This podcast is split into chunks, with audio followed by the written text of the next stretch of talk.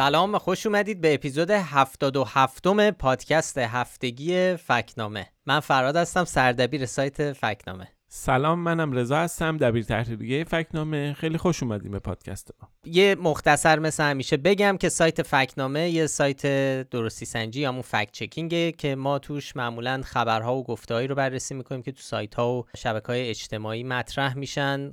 خیلی وقتا مخاطبای فکنامه درباره درستیشون از ما سوال می‌کنن که ما سعی می‌کنیم با یه روش بیطرفانه به سراغ این گفته و خبرها بریم و بررسی کنیم فکت ها رو دربارهشون. و در نهایت هم نتیجه این بررسی رو به صورت فکت چک یا مقاله توی سایت منتشر می‌کنیم. توی این پادکست ما خیلی خلاصه فکچک های هر هفته رو مرور می‌کنیم و اگه نکته‌ای به نظرمون برسه که مربوط به فکچک باشه دربارهش با رضا صحبت می‌کنیم. خب این هفتم یه سوژه خبری اصلی داریم که اونم درگذشت ملکه بریتانیاست. تو این قسمت چند تا فکچک درباره این موضوع رو بررسی می‌کنیم و با دربارش صحبت می‌کنیم. یکیش خیلی خلاصه خصوصیت های سلطنت در بریتانیا رو مرور می‌کنیم. بعد میریم سراغ یه شایعی درباره نسبت ملکه بریتانیا با پیامبر اسلام. همچنین ویدیویی که ادعا میشه مربوط به ملکه است و داره برای کودکان آفریقایی نون میریزه یا غذا میریزه. و یه خبرم درباره اخراج گزارشگر فوتبال در یه شبکه رادیویی بریتانیا به خاطر بی احترامی به ملکه. غیر از ملکه اربعین هم مسئله که چند دقیقه دربارش حرف می‌زنیم. بعدش خیلی سریع چند تا فکچک دیگر رو درباره نامه روشنفکران فرانسوی درباره رابطه جنسی با کودکان بررسی می‌کنیم. یه چیز درباره طرح سیانت داریم. در و درباره هکرهای وابسته به ایران توی حمله سایبری به آلمانی صحبت می‌کنیم و دست آخر هم کوتاه سعی می‌کنیم درباره فکچکی که مربوط به میانگین سن اعتیاد توی ایران بود هم حرف بزنیم. خلاصه تا آخر پادکست همراه ما باشید. پادکست پروپیمونیه این دفعه. اولین موضوعی که دربارش صحبت می‌کنیم رشته توییتیه که فکنامه روی یک توییت از آقای اکبر گنجی فعال سیاسی ایرانی نوشت. آقای گنجی ویدیویی رو از معترضان به سلطنت بریتانیا پست کرده بود و تو توییتش صحبت های یکی از کسایی که تو ویدیو صحبت می‌کنن رو نقل کرد و اینو نوشته بود. هو شدن پادشاه جدید انگلیس. او تنها برای دستکان دادن سالانه 24 میلیون پوند حقوق می‌گیرد. یادمان نرود که او می‌تواند بدون تصویب در پارلمان قوانین را عوض کند. چرا مردم ما باید صدها میلیون پوند به خاندان سلطنتی پرداخت کنند؟ این مسئله مهمیه. بحث‌های زیادی هم دربارش وجود داره. خب نظام سلطنتی بریتانیا چه تو بریتانیا چه خیلی جای دیگه دنیا مخالف و موافق زیاد داره. تو خود مخالفان و موافقان هم گروه های مختلفی هستند و خب بحث خیلی مفصلیه که حالا ما نمی‌خوایم واردش بشیم و اصلا موضوع فکت چکینگ هم نیست. ولی چیزی که ما رفتیم سراغش این بود که آیا واقعا اینطوریه که پادشاه می‌تونه قانون رو بدون تصویب در پارلمان عوض کنه؟ نکته مهمی که باید بدونیم اینه که از زمان انقلاب شکومت که البته اسمش انقلاب شکومت همون وقایعی که سال 1688 و اینها افتاد به دنبال اون بعد از اون در واقع لایه حقوق مدنی اومده و از بعد از اون از روزی که شاه شاه میشه همه اختیاراتش رو به مجلس و کلیسا تفویض می‌کنه در واقع. میگن که این مسئله اختیاریه و می‌تونه تفویض نکنه که چارلز سوم هم همین روز اول این کارو کرد. اگر فیلمش رو دیده باشین یه چیز خیلی بزرگی داره امضا می‌کنه. این همونه. در واقع همون تفیز اختیاری که داره اونجا انجام میشه. خیلی نقد می‌کنن میگن این مسئله اختیاریه تو قانون نیومده. بعد این رو در نظر بگیریم که بریتانیا قانون اساسی نداره. در واقع این خیلی نکته کلیدی و مهمیه. اما همه چیز در واقع به عنوان یه سنت تاریخی داره انجام میشه. از قرن 17 هم مردم انگلیس برای اینکه این وضعیت تثبیت بشه با استبداد مبارزه کردن. تو این فرایند جیمز دوم از پادشاهی خلع شد. چارلز اول اعدام شد. تا بالاخره این حقوق مدنی و آزادی بیان تو لایه اول اصلاحات به دست اومد. این خیلی مهمه. خب، چون خیلی هم ممکنه تصور کنن که کل این پروسه به صورت خیلی فرمالیته و نمایشی بوده ولی نه واقعا درگیری های جدی وجود داشته و مردم تونستن در طول دهه ها سیستم پادشاهی رو محدود کنن و در عمل به سمت شرایطی برن که دموکراسی توش قدرت بیشتری داره. بله دقیقا. یعنی جایی نوشته نشده که این اختیارات تفویض شده برای همیشه ولی به حال این سابقه و این سنته و همیشه هم اجرا شده. خب بریتانیا از 800 سال پیش سابقه محدود کردن پادشاهی رو داره. از 400 سال هم هست که سابقه دموکراسی داره. توی سه قرن گذشته یعنی بعد از اون انقلاب شکومن هیچ پادشاهی نبوده که با تصمیم های پارلمان مخالفت کنه. این اینم در واقع نشون میده که این نکته که آقای گنجی نوشته که شاه می‌تونه این کارو بکنه در واقع این واقعیت نداره. یه تصویر دیگه ای رو داره در از واقعیت ترسیم می‌کنه و ما لازم دیدیم که دربارهش توضیح بدیم. حالا به حال ما اینو فکت چک به صورت مقاله منتشر نکردیم. فقط توی توییتر خیلی خلاصه لازم بود این نکات اشاره بشه چون نکات مهمیه در مورد سیستم پادشاهی در بریتانیا. دقیقا. به یه مقدار موضوع پیچیده است. یه ذره اصلا کلا خب خیلی خاصه این وضعیتی که توی بریتانیا هست و اینا. خیلی وضعیت خاصی اصلا خود این قانون اساسی نداشتن و اینا خیلی جالبه چه چیزایی رو در واقع چه جوری انجام میشه اینا. خب در یه چنین شرایطی اولین کار اینه که آدم وقتی یه چنین چیزی رو میشنوه جستجوی خیلی سطحی بکنه. در حد اینکه صفحه ویکیپدیا رو بخونه خیلی چیزا دستش میاد که چی هستش و در واقع یه تصویر کلی شمای کلی دستش میاد و براش یه مقداری مسئله روشن میشه یه چنین اشتباهاتی صورت نمی‌گیره. حالا به هر حال ولی خب انتقادا سر جاشه با وجود همه اینا و ما اینجا الان جای این نیست که بگیم سیستم پادشاهی بریتانیا خوبه بده نیست. فقط این واقعیت ها مهمه که بدونیم وقتی داریم درباره پادشاهی در بریتانیا حرف می‌زنیم درباره همچین پادشاهی حرف می‌زنیم که اساسا اختیار سیاسی نداره و حق اصلا جزو خط قرمزاست که وارد تصمیم گیری های سیاسی بشه و بخواد دخالت بکنه. و خیلی جالبه که این خط قرمزا خیلی خط قرمز مکتوب و اینا هم به شکل قانونی هست ولی خیلی نیستش. سابقه اعدام و اینا هم داشته دیگه قضیه. آره خیلی قصه جالبی داره. آره ولی تو این 400 سال هم همچین اتفاقی نیفتاده.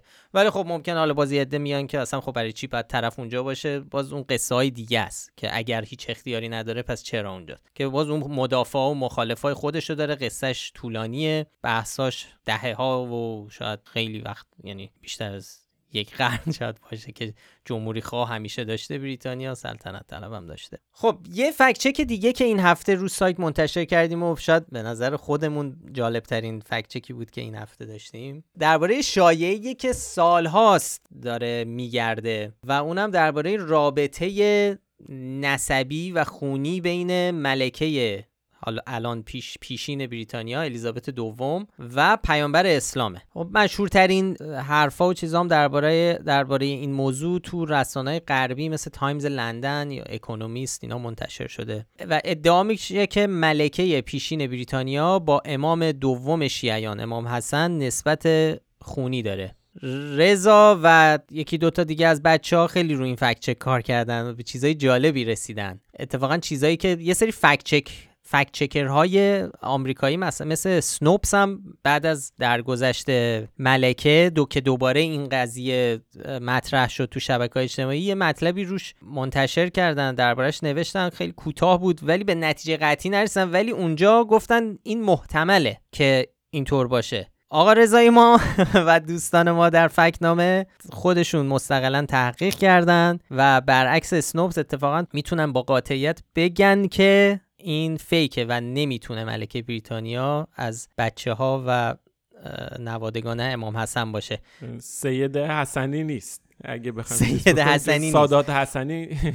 ببین نمیگیم که محتمل نیست. توی فرایند وصلت های خیلی متنوعی که صورت گرفته در طول تاریخ هر چیزی احتمال داره. نه ملکه هر کسی دیگه هم این احتمال ولی این ادعا بی پایه و اساسه. یعنی چیزی که ترسیم شده یک جایی یه برشی داره و بی پایه و اساس میشه به خاطر همین ما میگیم که ساعت نداره.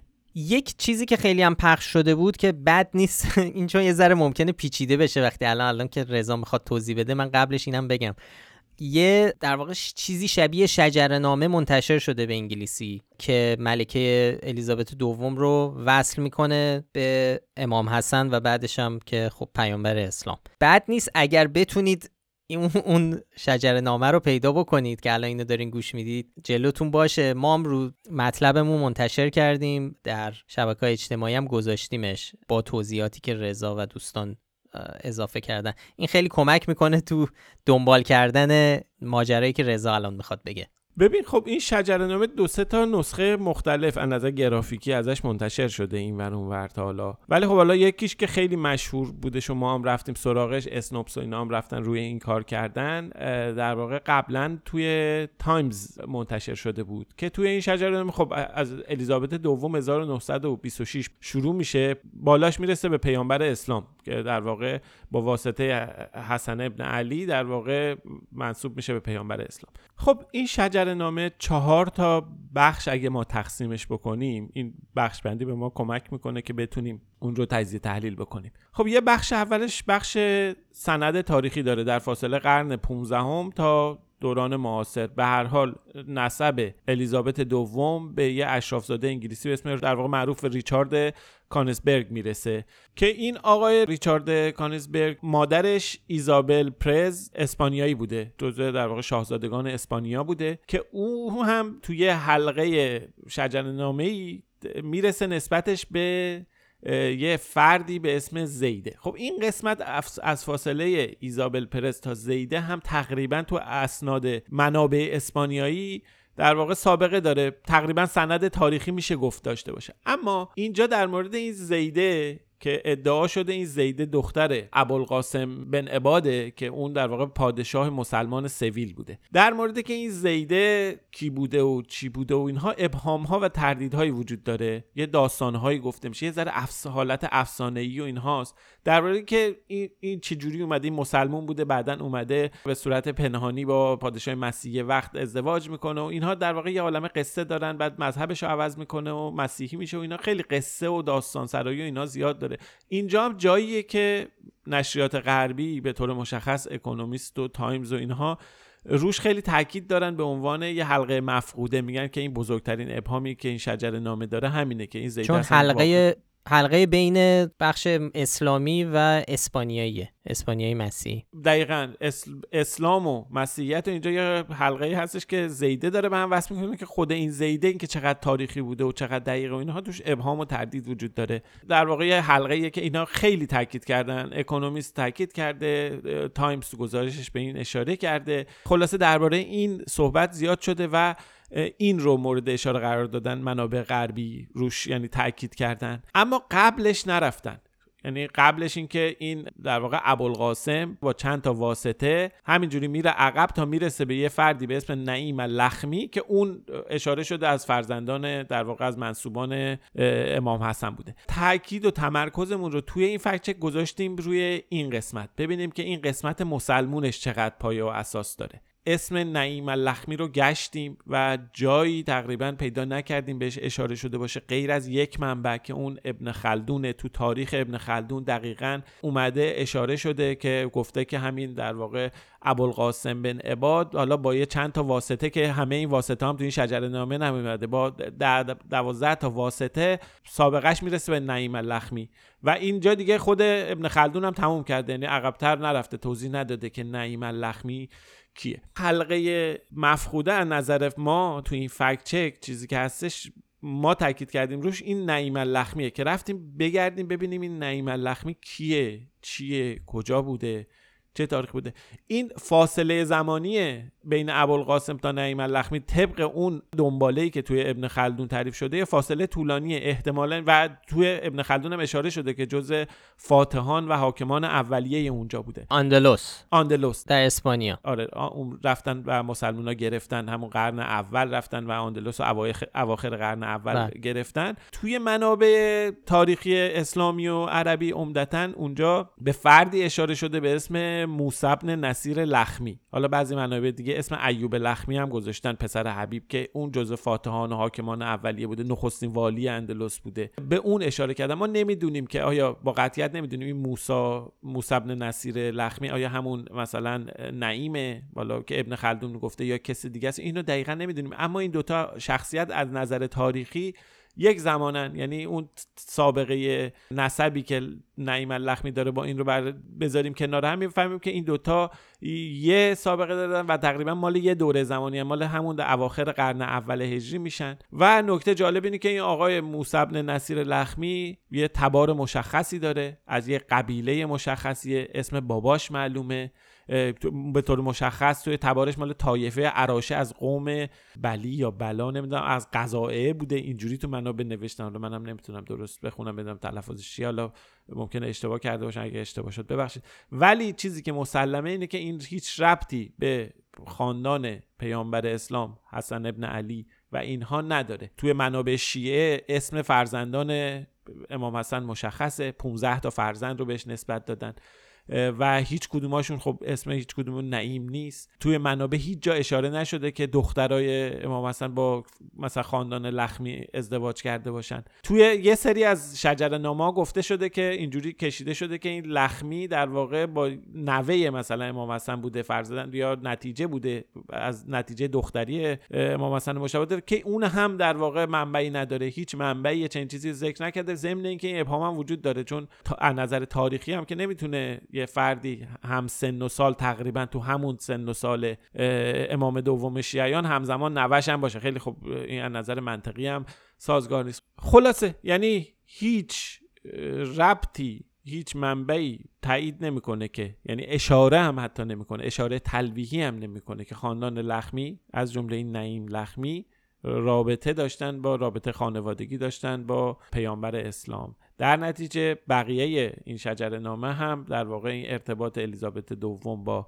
پیامبر اسلام هم خود به خود و نظر منطقی پاره میشه و کلا اعتبارش رو از دست میده. پس از این شجر نامه فقط تنها قسمتی که سند قطعی تاریخی داره و میشه بهش اعتماد کرد تا قرن 15 که می‌رسه به ریچارد کانیزبرگ. به طور قطعی بله. و قطعی. بقیهش که وارد اسپانیا میشه. تقریبا سند قطعی داره سند تاریخی داره که با برخی منابع اسپانیایی هماهنگه که باز اونم می‌رسه به وقتی می‌رسه به زیده یا توی بعضی منابع ایزابلا این زیده اصلا کلا فرضیه مبهمه که ضعیفترین حلقه است تو این شجر نامه قاطی افسانه و قصه میشه. افسانه و قصه یعنی سند تاریخی براش وجود نداره هنوز. که این زیده کسیه که خب این بخش اسپانیایی مسیحی رو وصل می‌کنه به بخش اسپانیایی عربی یعنی اسلامی که اون هم وارد بخش حاکمان مسلمان آندلوس در اسپانیا میشیم که ابوالقاسم محمد ابن عباد پادشاه شهر سویل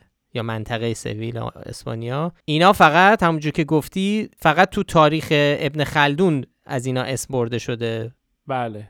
بازم در نهایت خب اینم تقریبا میگیم سند تاریخی داره. بله. چون در سایر منابع نیستش. در سایر منابع نیست. فقط یک منبع تاریخی داره. که بعدم می‌رسه به نعیم لخمی که ادعا میشه از نوادگان امام حسن مشتباست که اون هم پایه و اساسی این نداره دیگه, دیگه کاملا این دیگه اصلا آره هیچ هیچ سندی نیست که اصلا حتی یه ابن خلدون هم مثل قبلی ها نداره که بخواد تاییدش بکنه. حالا رضا ما چقدر مطمئنیم که هیچ منبعی وجود نداره؟ شاید یه منبعی هست که ما پیداش نکردیم.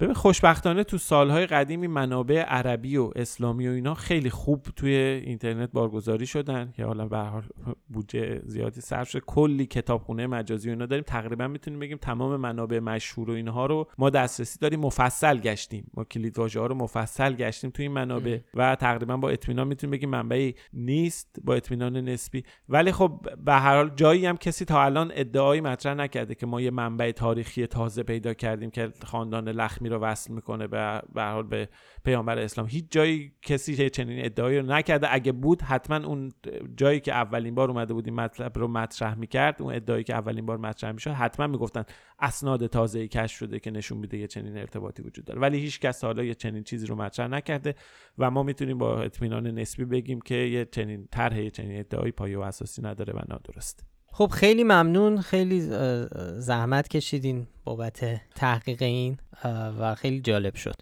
یه ذره موضوع پیچیده هم هست اسم و اینا چون زیاد میره ممکنه گیت شده خیلی خود... پیچیده شده اصلا چقدر جله چقدر ما خودمون هم که با خودمون صحبت کنیم کلی سوال پیش میاد. اسما زیاده بخ... برای فرایند تحقیقش هم خیلی سخت بود پس این کیه پس اون کیه اینا. آره. ولی خلاصه آقا این خبر فیکه. منم برای همین گفتم توصیه کردم که این پادکست رو پاز کنید اول برید اون شجر نامه جلوتون باشه بعد که آدم بتونه دنبال کنه که درباره چی حرف می‌زنیم که این اسما کجای این شجره نامه قرار می‌گیره؟ راستی یه چیزی هم یادم رفت بگم که اولین بار این شایعه کجا مطرح شده بوده اینو یادم بگم اولین بار. این منبعش هم خیلی چیز مهمیه. این منبع این ماجرا هم خب اونجوری که این روزنامه های غربی نوشتن منبعش یه نسب شناسه. حالا نچندان معتبر و حالا اینو تاکید می‌کنم نچندان معتبر غربی بوده توی انگلیس که یه نامه ای نوشته بوده به مارگارت تاچر. یه چنین چیزی رو مطرح کرده بوده به عنوان یک مسئله امنیتی و اینها. حالا نمی‌دونیم دربارهش گفته شده که حرفای این آدم نسب شناس رو خیلی جدی نمی‌گرفتن. و اینکه سالها قبلا یه چنین ادعایی توی یک روزنامه مراکشی در واقع مطرح شده بوده که اونجا هم در حال این میگن که این اولین باری بوده که چنین مطلبی مطرح شده. ما اصل اون روزنامه رو ندیدیم و نمی‌دونیم روزنامه است یا نشریه؟ یه نشریه یه هفته نامه هفته اسمشو. آره این نشریه الاسبوع بوده چاپ مراکش هفته نامه ای هستش که هم اکونومیست هم تایمز بهش اشاره کردن اما هیچ کدوم به تاریخ دقیقش هم اشاره نکردن و نسخه اصلی اینم در دست نیستش. خیلی ممنون رضا توضیحاتت خیلی فکچک جالبی شد و امیدوارم دیگه از این به بعد هر موقع که همچین چیزی دوباره بیاد تو شبکه های اجتماعی این هم کنارش باشه که نشون بده که فیکه حالا بریم سراغ فکچک بعدی مربوط به ملک الیزابت.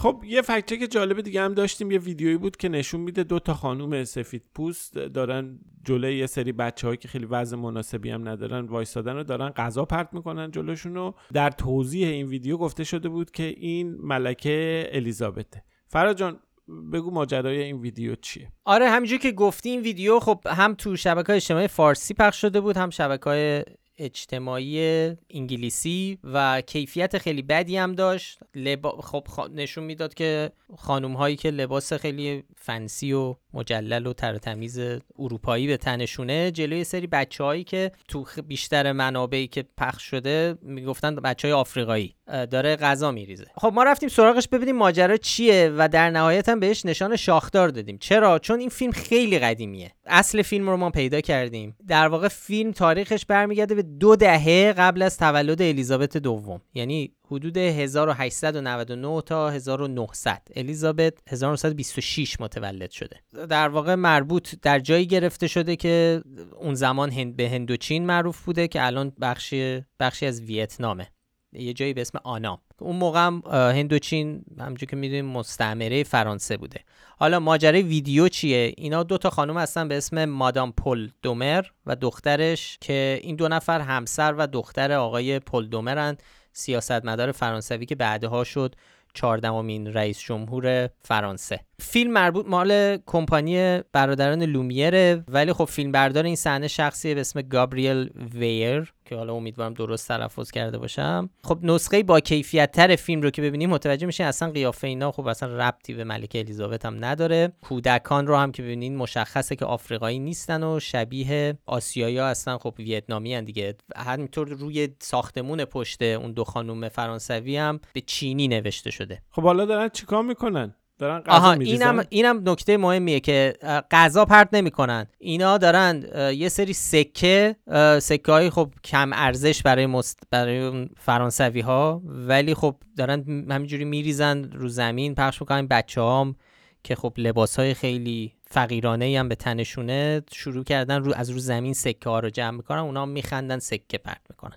آره این این خیلی خلاصه این قصه این ویدیوه که خیلی هم سر صدا کرد و تو این چند روز بسیار پخش شده بود در اینکه نگاه کنید که این همون ملکه که خب مخالفان ملکه و مخالفان سوگواری برای ملکه الیزابت دوم میگن ببینید برای کی دارید سوگواری می‌کنید که اینجور تحقیرآمیز داره غذا میریزه برای بچه آفریقایی که واقعیت نداره و اصلا اساسا یه ماجرای دیگه است این ویدیو. البته ما اصلا وارد بحث قضاوت اخلاقی یا حتی موضوع تاریخی نمیشیم. به طور مشخص داریم این ویدیو رو فکت چک می‌کنیم اینجا. اصلا اینکه حالا به حال چقدر تمایلات نجات پرستانه وجود داشته بوده نبوده اصلا اینا رو کاری نداریم. ما فقط ویدیو رو اینجا بررسی کردیم و این بحث درباره اینها فراوونه و خارج از حوصله پادکست ما هستش. بله چون ما هر وقت همچین چیزی میگیم یهو بعضی از واکنش ها اینه که خب ولی ولی ملکه نجات پرست که بوده حالا این ویدیو این بحث دیگه ایه.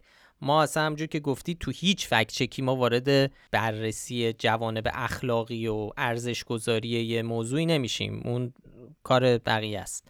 ما فقط داریم میگیم این ویدیو که دارید میگید ملکه الیزابته ربطی به ملکه الیزابت نداره آفریقا نیست فرانسوی دو دهه قبل از تولد الیزابت دوم گرفته شده. همین. اگر می‌خواید در مخالفت با ملکه الیزابت چیزی منتشر کنید باید برید سراغ چیز دیگه ای که حداقل factual باشه.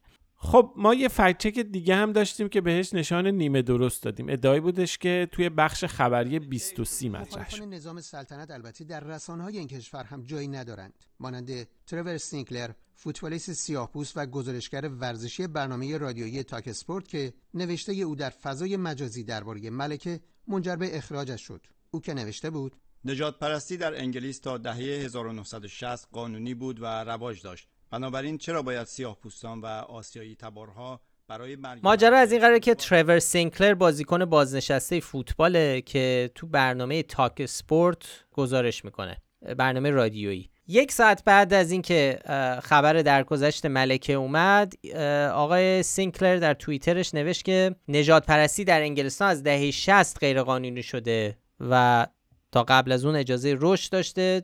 چرا سیاهان و آسیایی تبارها باید سوگوار باشن؟ خود آقای سینکلر هم اگر نمیشناسیدشون سیاه پوسته. توییت رو سینکلر نوشته. بعدش چی شده؟ این توییت خب خیلی جنجالی میشه تو اون فضا. خیلی بهش در اصطلاح mention می‌زنن.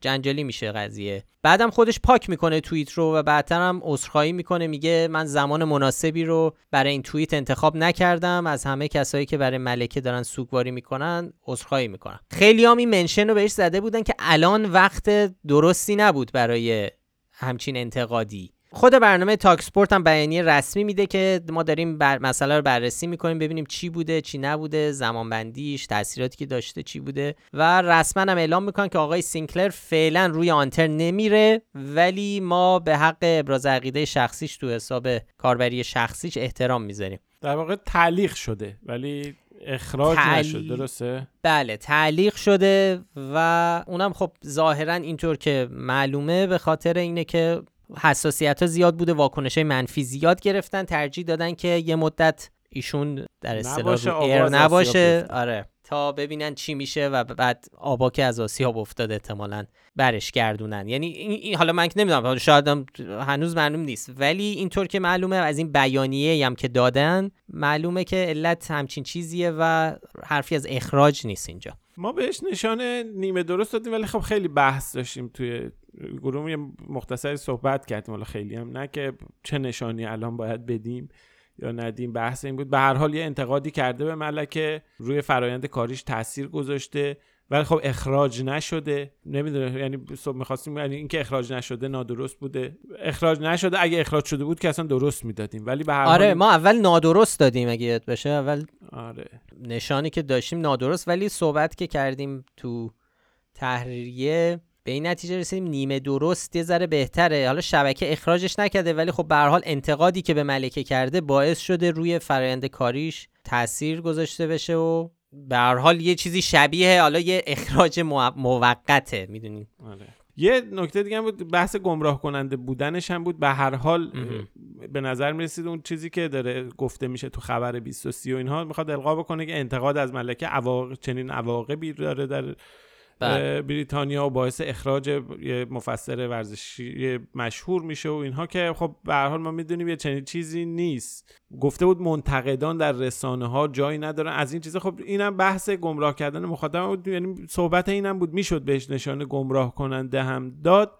ولی به هر حال ما تصمیم گرفتیم که بهش نشان نیمه درست بدیم. همیشه هم گفتیم. حالا نشانها در واقع بحث قسمت خیلی آخر کار ماست دیگه. در واقع می‌خوام انگار مثلا ویترین بله. کار ماست. وگرنه اون چیزی که مهمه اینه که فکت ها رو ما مرور می‌کنیم و بررسی می‌کنیم واقعیت در مورد سینکلر چی بوده و اینها رو ما توی این مطلب اووردیم و مهمتر از نشان لازم بوده که توضیح بدیم که توی این ماجرا دقیقا چه اتفاقی افتاده.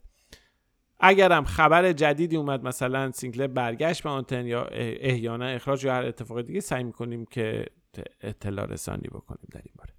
خب اینا چند تا فکت چکی بودن که ما رسیدیم تو این مدت درباره مسئله سلطنت در بریتانیا و به بهانه حالا درگذشت ملکه اطلاعات نادرست یا خبرهای نادرستی که پخش شده بود رو بررسی کردیم. سوژه زیاد بودن طبیعی هم هست. وقتی خب یه خبر توجه رسانه ها و مردم رو جلب می‌کنه اطلاعات دربارش زیاد منتشر میشه حرف زیاد دربارش زده میشه موافق و مخالف می‌خوان حرف خودشون رو ثابت کنند و خب ما این وسط لازم بود به بعضی از مهمتریناش بپردازیم. بازار فیک نیوز هم که همیشه داغه دیگه هول و وحوش خبرهای بله اصلی داغه و سر ما هم شلوغ میشه سر فکت چکر هم اینجور مواقع که خبر داغ میاد شلوغ میشه.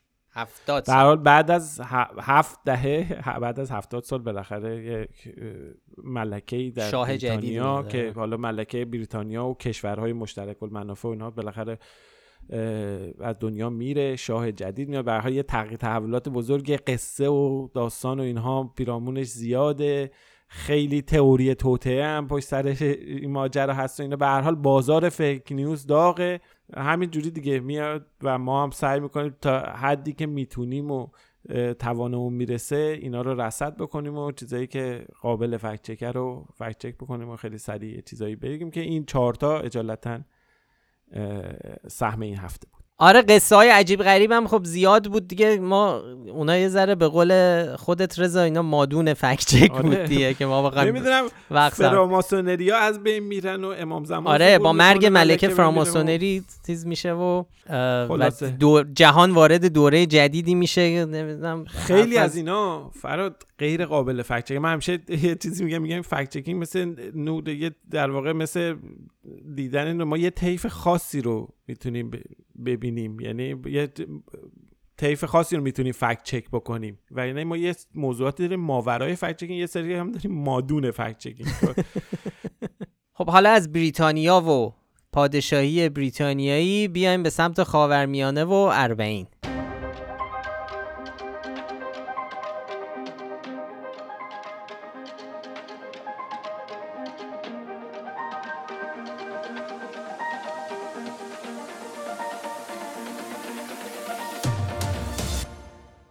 چند سالی مراسم اربعین تبدیل به سوژه خبری شده. دلیلش هم خب مسئله راهپیمایی اربعین هم در ایران هم در عراق. امسال هم مثل هر سالی مسئله خبرساز شد. این دفعه درباره مدیریت این راهپیمایی و حضور زائران ایرانی بحثای مطرح شد. ولی یه چیزی که دوست دارم با رضا دربارش صحبت کنیم ماجرای تعداد شرکت کننده ها در راهپیمایی اربعین. امسال صحبت از بیش از 20 میلیون تو مراسم اربعین. 20 میلیون نفر. پارسال گفته شده بود 14 میلیون که ما همون موقع یه چیزی دربارش نوشتیم. رضا می‌خوای یه مروری بکنیم این قصه رو؟ ببین پارسال البته ما چیزی که فکت چک کردیم بحث به طور مشخص یه ادعایی بود که خبرگزاری تصنیم مطرح کرده بود که نوشت فوتی های کرونا در کربلا و نجف بعد از اجتماع 14 میلیونی تقریبا صفر بودن. ما تمرکز فکت چکمون بحث فوتی های کرونا صفر بودن بودش. ولی توی دل اون مطلب یه اشاره هم کرده بودیم به این جمعیت 14 میلیون و ادعای 14 میلیونی که اون موقع مطرح شده بود. خب اون موقع رفتیم خیلی حساب کردیم.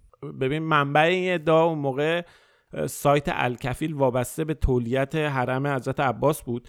که مدعی شده بود بر اساس گزارش سامانه شمارش الکترونیک تعداد زائران از پنج ورودی کربلا 14 میلیون و 553 هزار نفر وارد این شهر شدن خب این خبرم اومد. خب ما اومدیم اینو حساب کردیم نوشتیم که اگر یه چنین جمعیتی در یه بازه زمانی بخوان وارد شهر بشن چقدر باید تو هر ثانیه چند نفر باید رد خب این بستگی داره به اینکه چقدر طول زمان اون چقدر باشه. اگه طی 24 ساعت وارد یه جایی بخوان این حجم آدم بشن تو هر دقیقه بیش از ده هزار نفر باید باشن توی 5 تا چیز. اگه ظرف 5 شبانه روز بخوان وارد شن تو هر حجم ورودی تو هر دقیقه در واقع بیش از دو هزار نفر یعنی تو هر ثانیه باید 33 نفر سریع وارد شهر بشن. خیلی خب نسبت بزرگی شما فکر کنید اگه یه چنین حجمی بخواد بیاد ترافیک به وجود میاد ماشینای پروپیمون بیاد. تو هر ثانیه خب بخوان مثلا اتوبوس هم باشن تو هر ثانیه 33 نفر خب خیلی حجم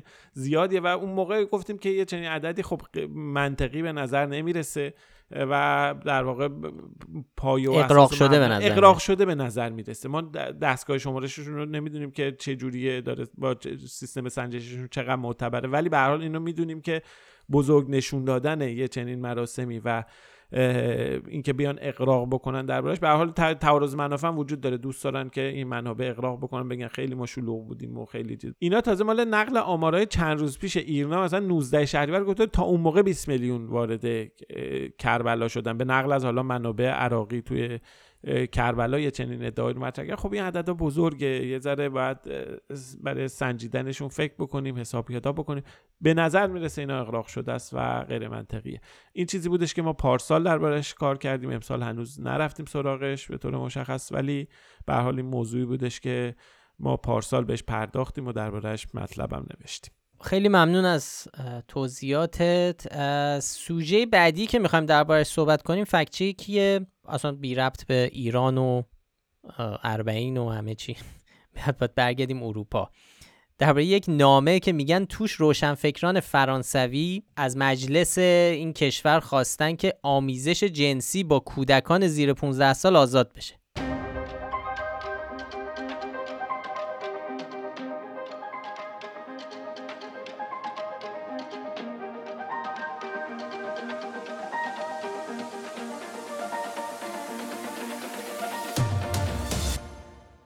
خب یکی از فکت هایی که این هفته منتشر کردیم یه ادعای قدیمی بود که سالهاست داره مطرح میشه. کلیتش اینه که میگن تو دهه هفتاد هفتاد میلادی چند نفر از روشنفکران فرانسوی یه نامه منتشر کردن و از مجلس فرانسه درخواست کردن که ارتباط جنسی با کودکان آزاد بشه.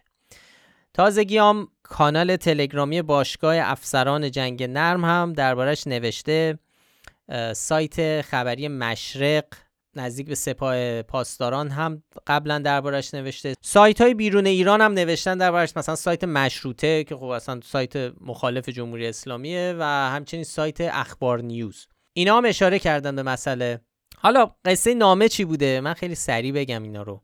سال 1977 حدود 80 تا متفکر و روشنفکر و پزشک و نویسنده یه نامه می نویسن به مجلس فرانسه. نامه ولی برخلاف اون چیزی که این سایت ها گفتن و این شایعی که پخش شده اصلا درباره آزادی رابطه جنسی با کودکان نبوده. چند تا چیز تو این نامه مطرح میشه. به طور کلی پیشنهادهایی درباره اصلاح قانون و مجازات ها در خصوص سن رضایت برای رابطه جنسی. مثلا تو اون زمان سن رضایت جنسی 15 سال بوده.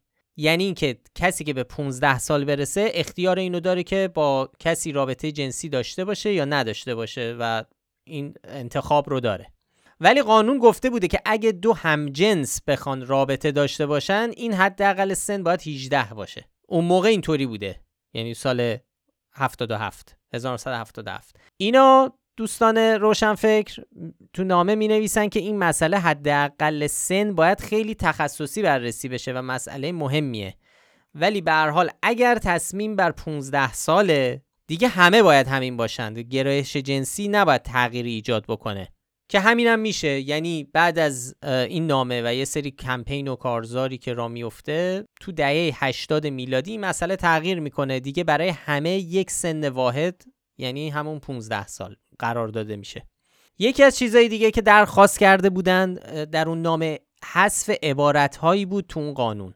مثلا گفته بودن کلمه لوات یا امر غیر طبیعی رو برای رابطه همجنس ها بردارن که اون هم برداشته میشه و خلاصه قصه این بوده. تو این سایت هایی که این شایعه رو پخش کرده بودن یک بخشی رو از قول این نامه نقل می‌کنن که من از رو می‌خونم. تبدیل پدوفیلیا به یک تابو مصادره تحمل ناپذیر هستی و معنای زیست انسانی است. حیف است که کودکان به سبب نقش هایی که جامعه برای آنها تدوین و تبیین کرده نتوانند از تجارب جنسی آزاد با بزرگ سالان برخوردار شوند. جالبه که خب این خیلی تکرار شده تو سایت ها در حالی که اصلا در این نامه همچین چیزی نیست و این اساسا ساختگی و فیکه. مثلا گفتن که کسایی که این نامه رو امضا کردن فوکو، سارت، سیمون دوبوار، آلتوسر، رولان بارت و افرادی در این سطح چنین چیزی خواستن. خب و خب به حال چیز جدیدی هم نیست دیگه تو این سالها و حتی تو همین پادکست هم این نمونههایی ازش بود دیگه. سر قضیه این که ازدواج مهارم در فرانسه آزاد شده و یه چیزی شایعه که هنوزم داره پخش میشه. اگه سرچ بکنید می‌بینید که چه حجمی از سایت ها و جاهای مختلف این قصه ساختگی رو دارن پخش می‌کنن. یه جور تلاشیه واسه اینکه خب نشون بدن که خب یه انحطاطی در غرب انحطاط اخلاقی در غرب مثلا تو فرانسه داره رخ میده. حالا ما تو قسمت آخر همین مطلب درباره این نامه به یه مقدارم به بحث سن رضایت هم اشاره کردیم. گفتیم که اون یه مسئله حقوقی فرهنگی و تاریخی اجتماعی. کشور به کشور فرق داره. مثلا در ژاپن در کره اروپا آمریکا این سن تفاوت داره سن رضایت. نوع رابطه هم ممکنه فرق داشته باشه. یه جای ازدواج ممنوعه یه جایی مثل کره اصلا فاصله سنی از یه حدی بیشتر باشه غیر قانونی میشه. یه چیزی دیگه هم خب مثلا بحث ایرانه. در قوانین ایران اگه دو نفر بیرون از ازدواج با هم رابطه داشته باشن خب این غیر قانونیه یعنی سن اصلا نقشی نداره. درباره ازدواج هم قبلا فکت چک نوشتیم. اونجا هم گفتیم که چقدر آمارای کودک همسری در ایران زیاده. مثلا سال 1996 ازدواج 217 دختر زیر 10 سال به طور رسمی در کشور ثبت شده. 35 هزار دختر بین 10 تا 14 سال تو این سال تو سال 96 مثلا. ازدواج رسمی کردن. خب این در خیلی کشورها همچین سنی ازدواج برای همچین سنی خب ممنوع و غیر قانونی به حال خب اینم از این مسئله. سه تا فکچه که دیگه هم داریم که سریع بررسی می‌کنیم. اولیش درباره وظایف جدید کمیسیون عالی تنظیم مقررات و طرح سیانت.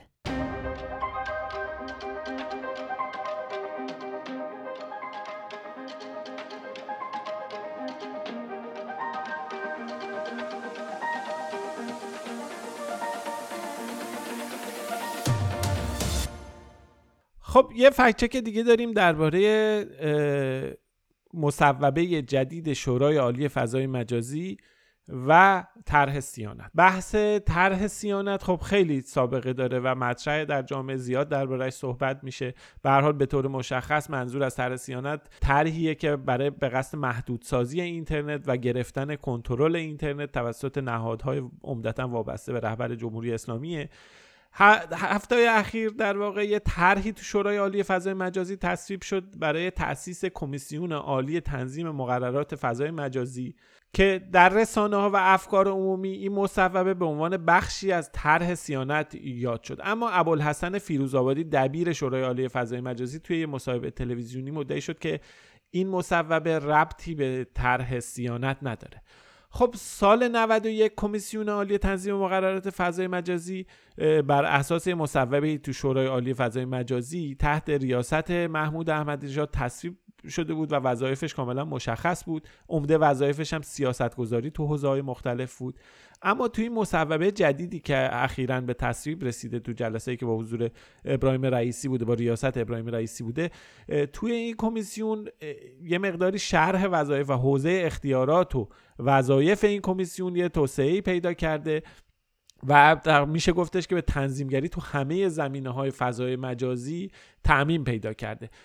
نکته جالب توجه توی این فکچک اینه که به حال تو نسخه های مختلف طرح سیانت به خصوص چند نسخه که تو دو سال گذشته منتشر شدن جزئیات دقیقی از وظایف این کمیسیون ذکر شده که با متن مصوبه جدید منطبقه.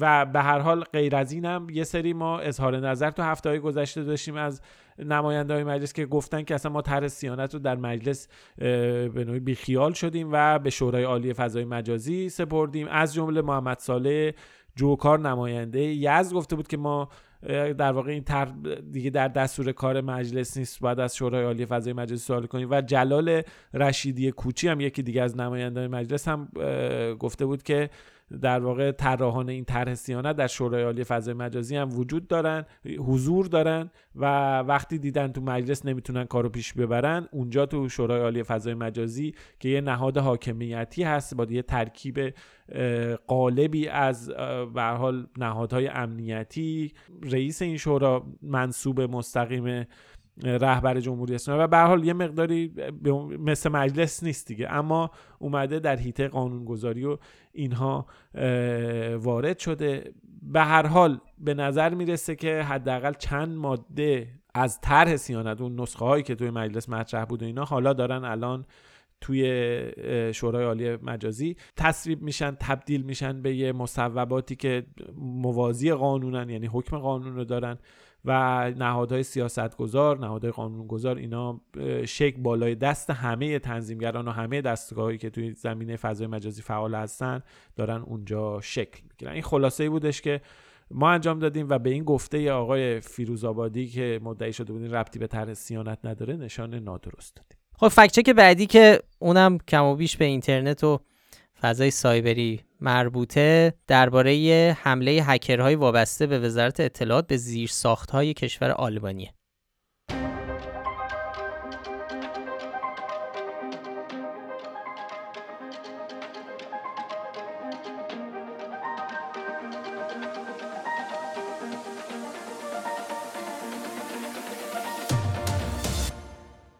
روز چهارشنبه 16 شهریور نخست وزیر آلبانی اعلام کرد که کشورش روابط خودش رو با ایران قطع کرده. دیپلمات ایرانی دستور داده که ظرف 24 ساعت خاک این کشور ترک کنند جمهوری اسلامی رو متهم کرد که در تیر 1401 حمله سایبری علیه نهادهای دولتی آلبانیایی انجام داده. وزارت امور خارجه ایران این این رو بیپای اساس دونسته و گفته اتهامات آمریکا و انگلیس درباره هکرهای حمله هکرهای وابسته وزارت اطلاعات به زیر ساخته آلبانی بیپای و اساسه. رضا میشه اینا یه ذره توضیح بدی برامون که قصهش چیه و چرا بهش نشان نادرست دادیم؟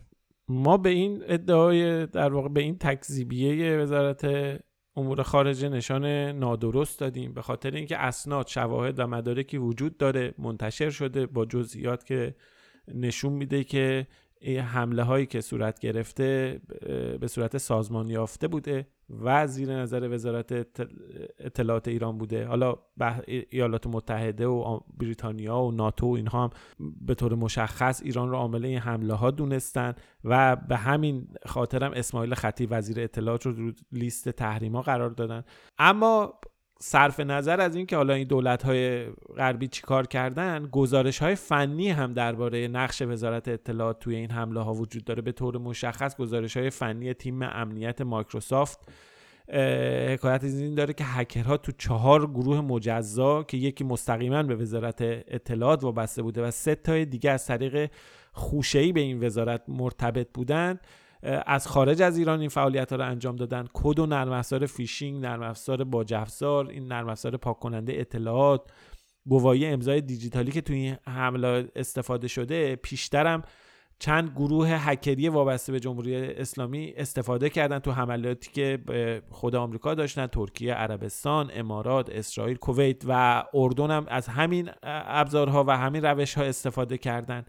به حال گزارش مایکروسافت و علاوه بر اون گزارش مندیانت گزارش آی بی ام گزارش گوگل گزارش بیت دیفندر اینا هستن که یه شواهدی رو ارائه میدن که به صورت صریح و میشه گفت انکار ناپذیری نشون میده که این هکرها وابسته علاوه بر اینکه سازمان یافته هستند وابسته به وزارت اطلاعات جمهوری اسلامی هستند و به حال این کافیه برای اینکه ما این تکذیبیه و رفع چیزی که بیانیه‌ای که می‌خواد رفع مسئولیت کنه از جمهوری اسلامی از سوی وزارت خارجه رو در واقع فقط یه ادعاهای کلی بدونیم و بی اعتبار بدونیم بهش نشان نادرست بدیم. خیلی ممنون. برای موضوع آخر میریم سراغ میانگین سن اعتیاد در ایران.